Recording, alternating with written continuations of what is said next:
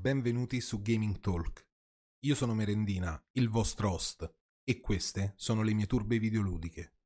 Prima di iniziare, vi ricordo che potete ascoltarmi sia su Spotify che su YouTube, al canale di Gaming Closet. Non giocherò Zelda Tears of the Kingdom al day one. E non lo faccio per sfiducia di Nintendo che dall'alto del suo conservatorismo su scelte del genere non sbaglia mai, ovvero non consegnerebbe mai un gioco, anche se praticamente single player offline fallato con problemi. Non lo faccio nemmeno per mancanza di hype, perché sebbene mi sia piaciuto meno che al resto del mondo, ho amato Breath of the Wild e sicuramente non mi farò scappare il suo seguito. Lo faccio perché forse in virtù della mia età un po' più alta di quella della media dei videogiocatori, vengo parzialmente intaccato dall'hype, soprattutto non ho fretta. Sono pieno di titoli che sto ancora recuperando, titoli appena usciti e titoli che sto recuperando e che magari erano lì da anni. Mi alterno tra gioco contemporaneo, gioco di recupero e vero e proprio retro gaming. In questo episodio di Gaming Talk si parla proprio di Day One e mi sembrava opportuno iniziare proprio con Tears of the Kingdom che domani regalerà sicuramente un ottimo Day One a tutti i suoi partecipanti. Preciso che non si tratta neanche di una scelta per eh, Gaming Closet, il progetto di gaming che porta avanti e del quale fa parte anche Gaming Talk. I miei numeri esigui non avrebbero scossoni o non aumenterebbero se portassi un gioco appena uscito così sotto la luce dei riflettori. È una scelta neppure ponderata, ma naturale, che ripeto, viene dalla mancanza di ansia, di FOMO videoludica e che ci spinge alla riflessione, come detto in apertura, sui giorni 1. È cambiato molto il modo in cui recepiamo l'uscita di un videogioco. Possiamo generalmente suddividerla in tre fasi, direi. Quella pre-internet, o meglio, pre-internet che interferisce con i videogiochi, dove quello che ti veniva consegnato al giorno di uscita era il prodotto finale che ti saresti aspettato, così dalle prime generazioni di console e di giochi per PC fino ai primi anni, forse il primo lustro il primo lustro della decade 2000. Lì è iniziata la differenza, è iniziata soprattutto con le espansioni che chiamavamo così ancora prima della dicitura DLC, downloadable content. Ricordo i server che crashavano, le code e i problemi che però venivano sistemati in pochi giorni di, di titoli dell'epoca, soprattutto insomma mi piace parlare di Burning Crusade, la prima espansione di World of Warcraft, perché è stata la prima volta in cui mi ritrovavo in un'epoca diversa, appunto, dove il contenuto che veniva rilasciato era poi soggetto a immediati cambiamenti, a feedback, umori positivi o negativi che fossero da parte della community. E piano piano ci siamo ritrovati in un'epoca di player come beta tester. L'accesso pre alla release ha trasformato i giocatori in qualche cosa di diverso, in veri e propri strumenti del feedback. A volte con esiti positivi da parte di quello che si costruiva e si viveva insieme alla community di, del suddetto gioco. Altre volte meno, altre volte sentivamo quasi la necessità di essere pagati per quel lavoro che stavamo svolgendo per gli sviluppatori. Eppure niente era paragonabile a quello che poi abbiamo vissuto nell'ultima decade o forse anche meno.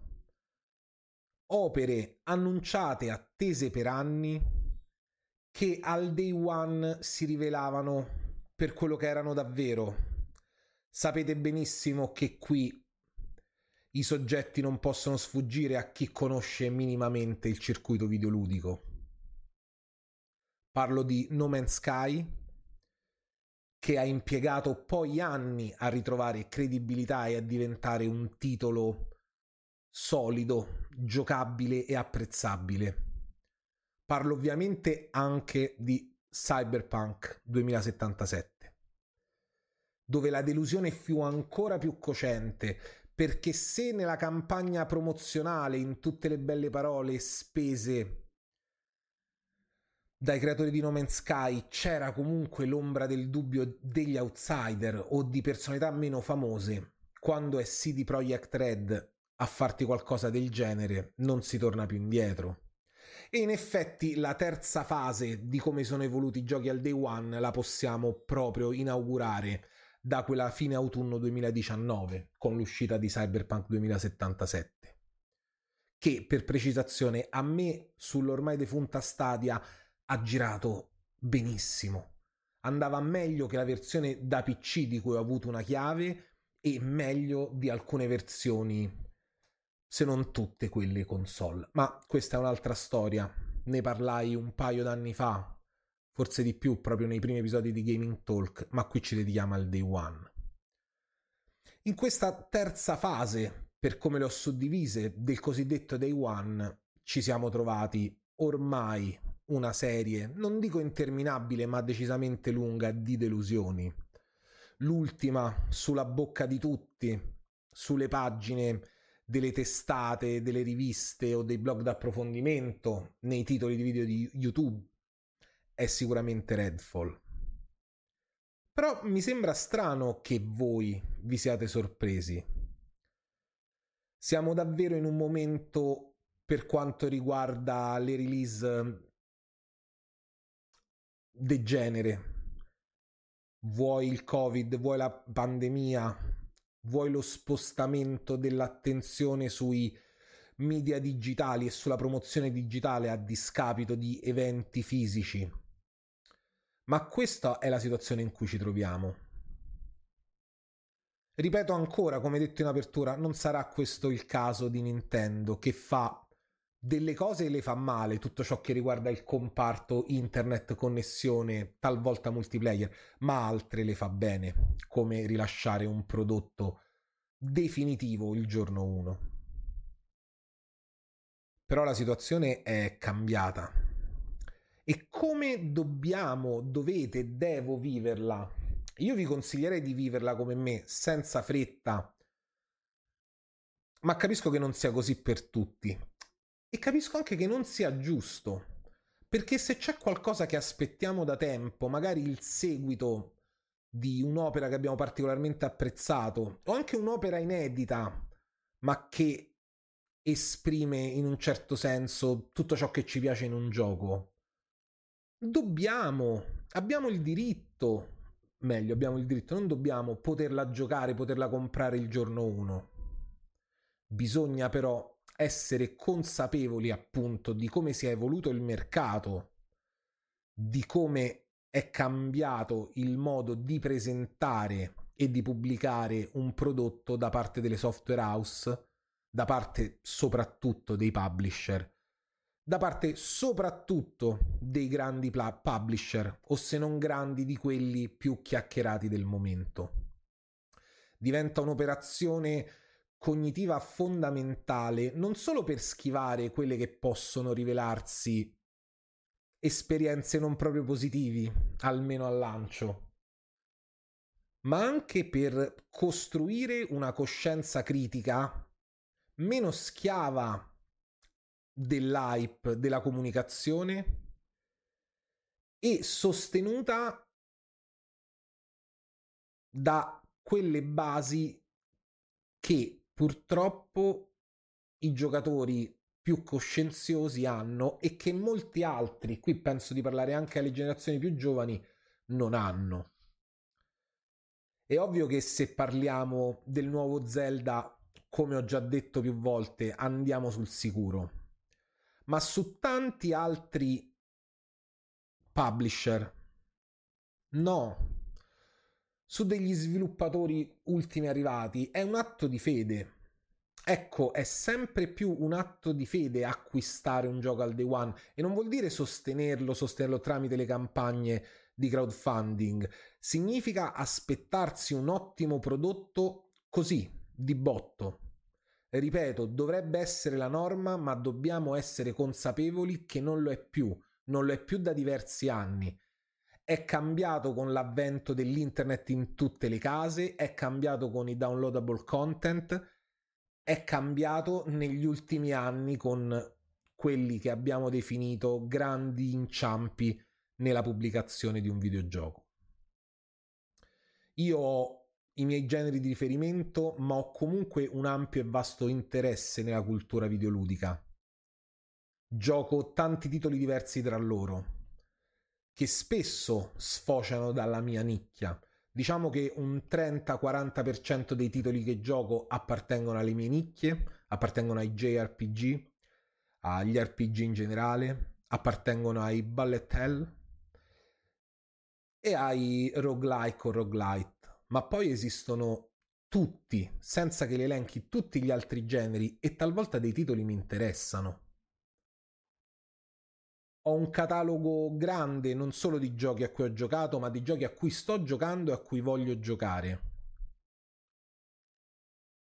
E non avendo necessità editoriali per quanto riguarda Gaming Closet e non avendo necessità di fear of missing out di hype, di non perdere il discorso, posso aspettare.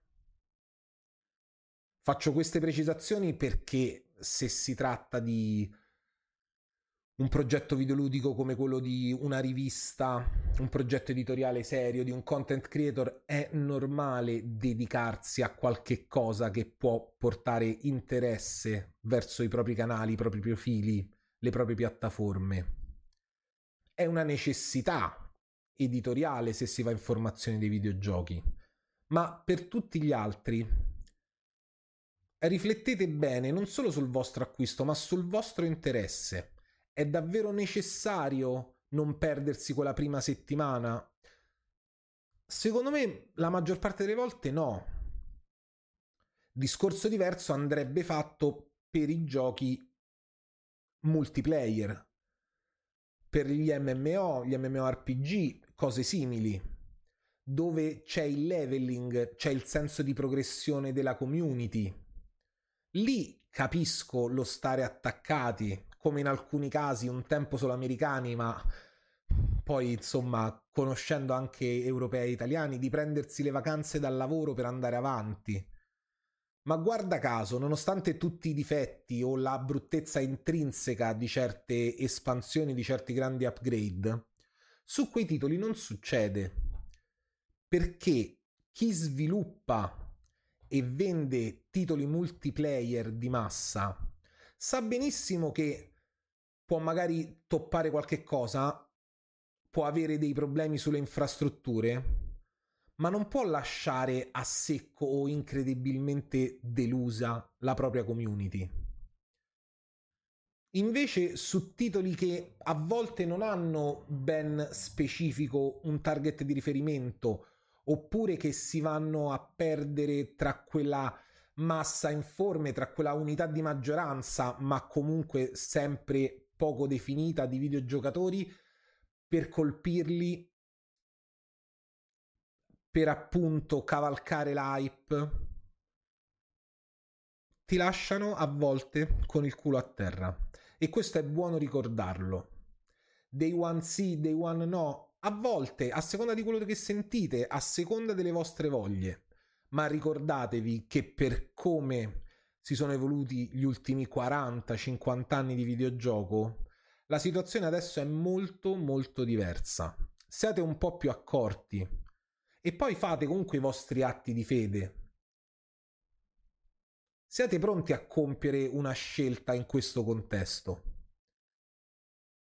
Però ricordate che purtroppo la fregatura potrebbe arrivare anche dove non ve l'aspettate, come era il caso di Cyberpunk, dove davvero poche voci e poche persone dissero mm, ci potrebbero essere dei problemi al lancio.